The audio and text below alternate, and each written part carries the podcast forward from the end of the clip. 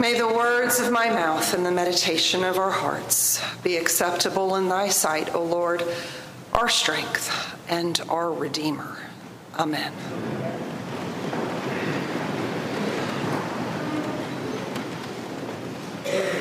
Yesterday, I talked about the appointed reading for the day from the letter of Hebrews, and I will pick up in that letter again today. Began by noting that, just as a recap today, that Hebrews, written at the end of the first century to a primarily Jewish Christian audience, and the overall setting of the letter is that the readers the author was afraid we were beginning to turn away from Christ and back to their Judaism. And so he wrote this letter to encourage them to continue in their faith in Christ and their daily walk with Christ. I also noted that the letter to the Hebrews is contoured broadly along the lines of the Exodus, that great Israelite journey out of slavery in Egypt into the Promised Land, with Moses being one of the key characters that the author uses as a comparative. And he also compares our daily faith walk to the wilderness wanderings of the children of Israel for those 40 years. The main point, though, of Hebrews being that Jesus is greater than Moses and that he is leading us somewhere greater than the promised land. Jesus leads us to the kingdom of heaven. Now, yesterday's appointed passage for the day highlighted the incarnation and the fact that God the Son became man and dwelt among us so that he would truly know our struggles and our temptations. And that through that, he could be our faithful and merciful high priest. That Christ, as fully God and yet also fully man, is both our Savior through his self giving death on the cross, but also our brother, our very present help in the troubles of everyday life. And so the author of Hebrews says to his readers, says to us, trust in Christ, follow him, turn to him every day, today. And that's really where I want to pick up. Hebrews drives home the need to persevere and follow Christ every single day. But I also know what a hard journey that is for us. We in this modern world can be busy, distracted, tired. We often forget or frankly, just don't bother to think about following Jesus today. That's what Sunday's for, right? But the call of Ash Wednesday remember that thou art dust, and to dust shalt thou return. Or the more shocking paraphrase, remember that you are going to die, is really a reminder that all we have is today. Again, I note St. Benedict's advice from yesterday keep death daily before your eyes. Now, I know that that sounds depressing, but it is not intended that way. It's not intended to make us fearful or depressed. Quite the opposite.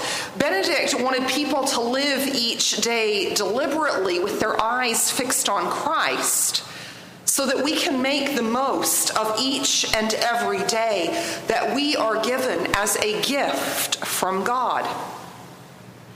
So, as I read today's appointed passage from Hebrews, think about that metaphor of the wilderness wanderings as our journey of faith.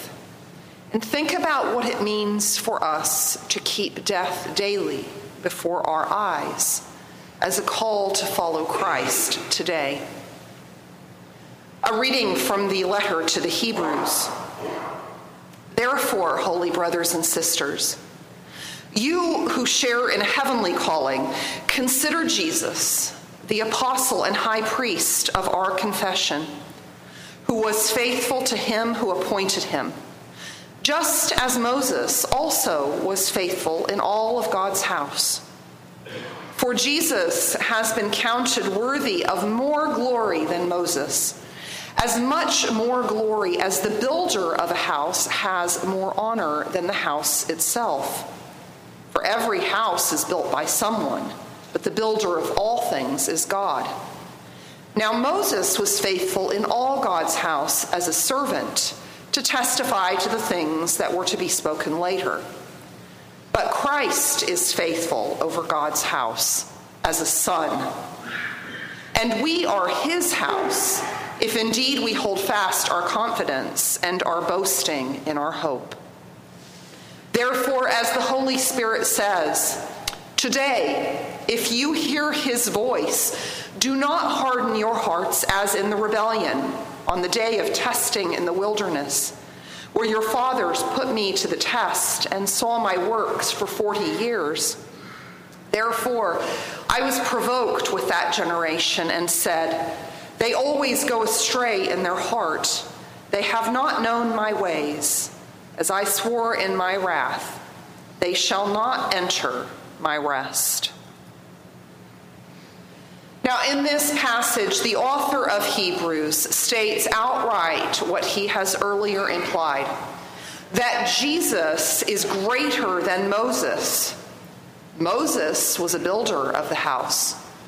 But Jesus is the son of the owner of the house.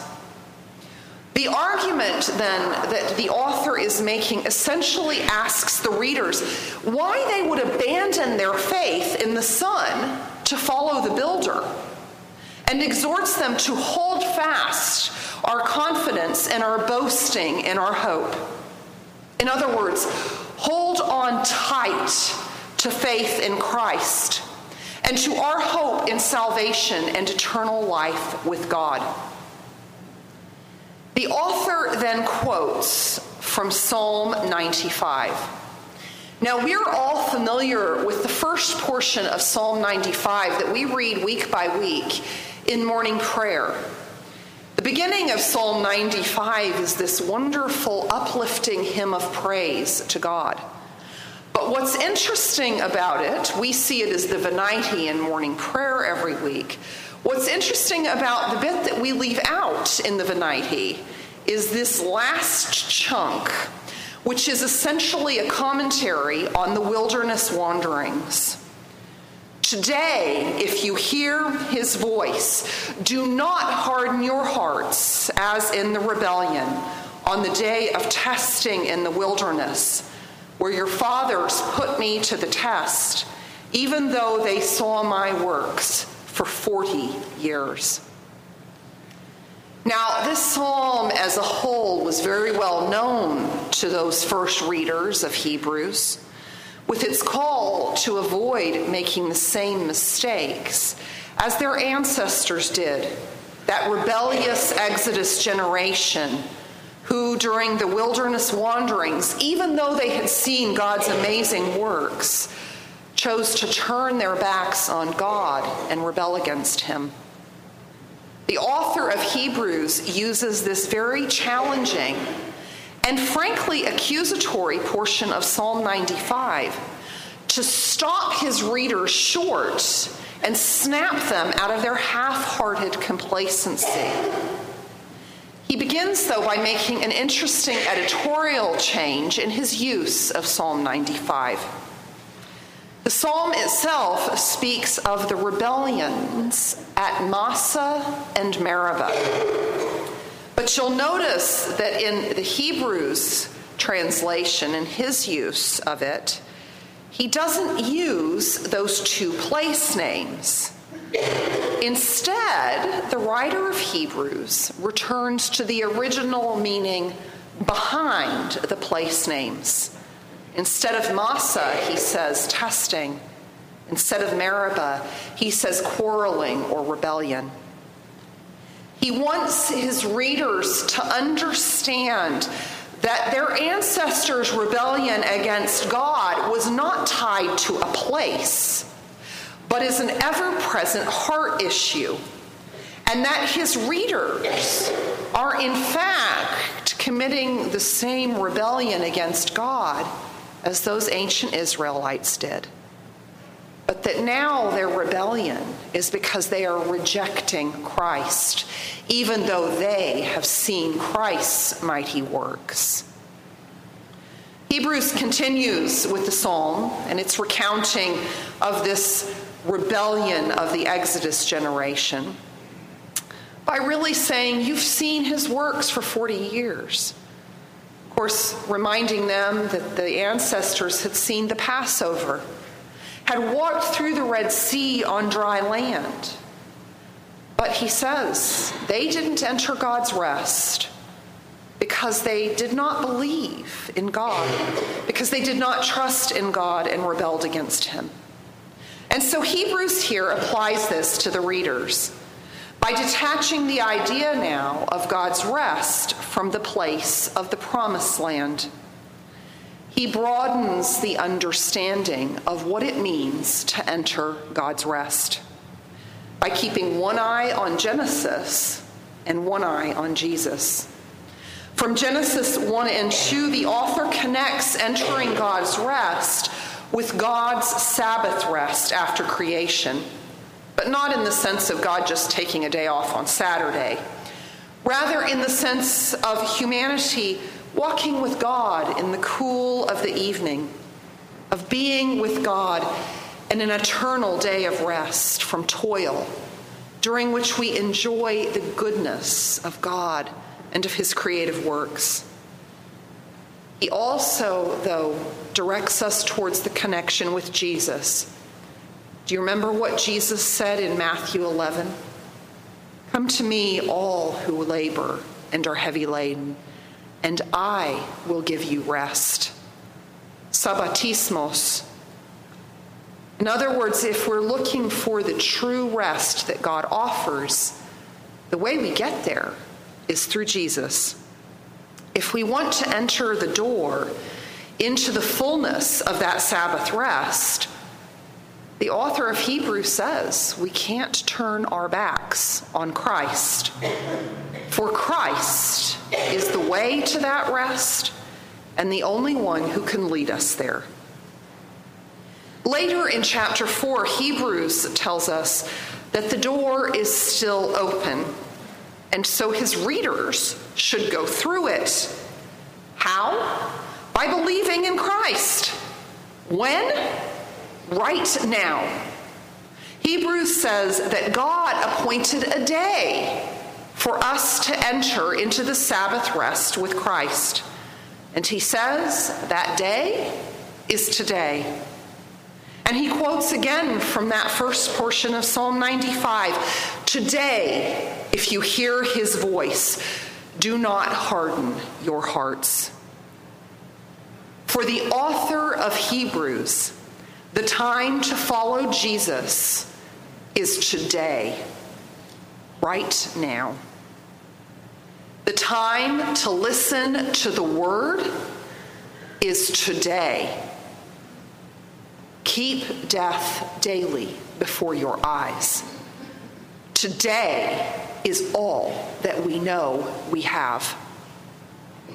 Today, if you hear his voice, harden not your hearts the point that Hebrews makes over and over again is that today is the day to choose Christ. Today is the day to follow Christ. Today is the day to hear the word of God in Scripture. Today is the day to give our lives to the word of God who is Christ. And we all who are here today have heard the word we know all about Good Friday, about Easter Sunday. We know that Christ has freed us from slavery to the law and sin and death. Today is the day to follow Jesus. Why would we Why would those readers back then want to turn back? Why would we want to turn back to the law, knowing all that we know? How could we rebel like the Israelites of old and reject Jesus? Just as Moses was confounded that the Israelites could turn their backs on God, who had done so much for them, who had parted the Red Sea, who had provided for them in the wilderness, so the author of Hebrews was confounded that his readers could be lukewarm and turn away from Christ, knowing of his mighty works of healing, of redemption, of resurrection. And the author cries from the pages of this letter, just crying out to us, almost shouting to us sometimes, that God is speaking to all of us, that Christ has brought us out of slavery to sin and death. Don't grow cold hearted. Don't be faint hearted. Follow him. Today, if you hear his voice. That cry resounds for us still with the same immediacy and personal challenge that it did 2,000 years ago. God speaks to us. He calls us to listen today. Why should we listen? Or perhaps when you really think about it, why does God even care whether we listen? You ever thought about that? Why does God care if we give our lives to Him? Well, as amazing and as curious as it is, God created us for relationship with Him. We broke God's heart when we turned away from Him in the Garden of Eden with that first sin. God could have just started over, couldn't He? But He didn't. For some unfathomable reason, He loves us so much.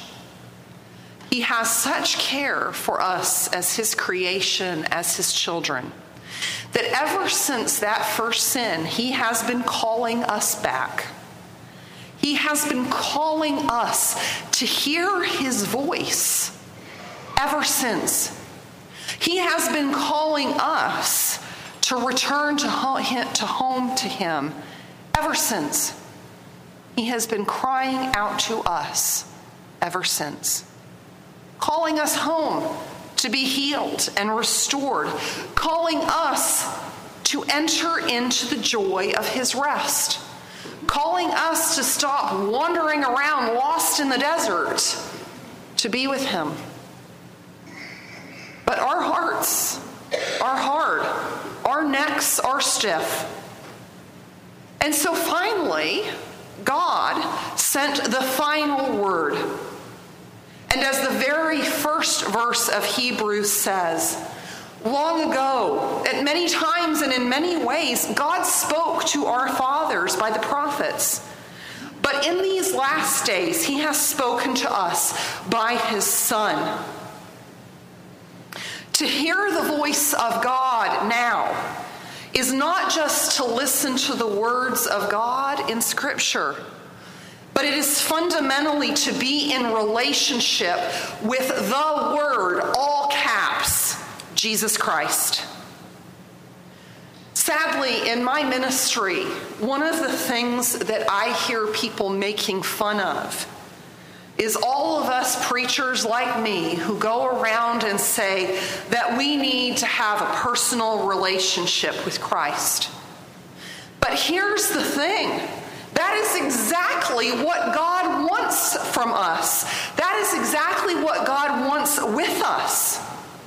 This whole crazy world, God's patience with fallen humanity, the cross, the resurrection, they have all been about the fact that God wants a personal relationship with us, with you today.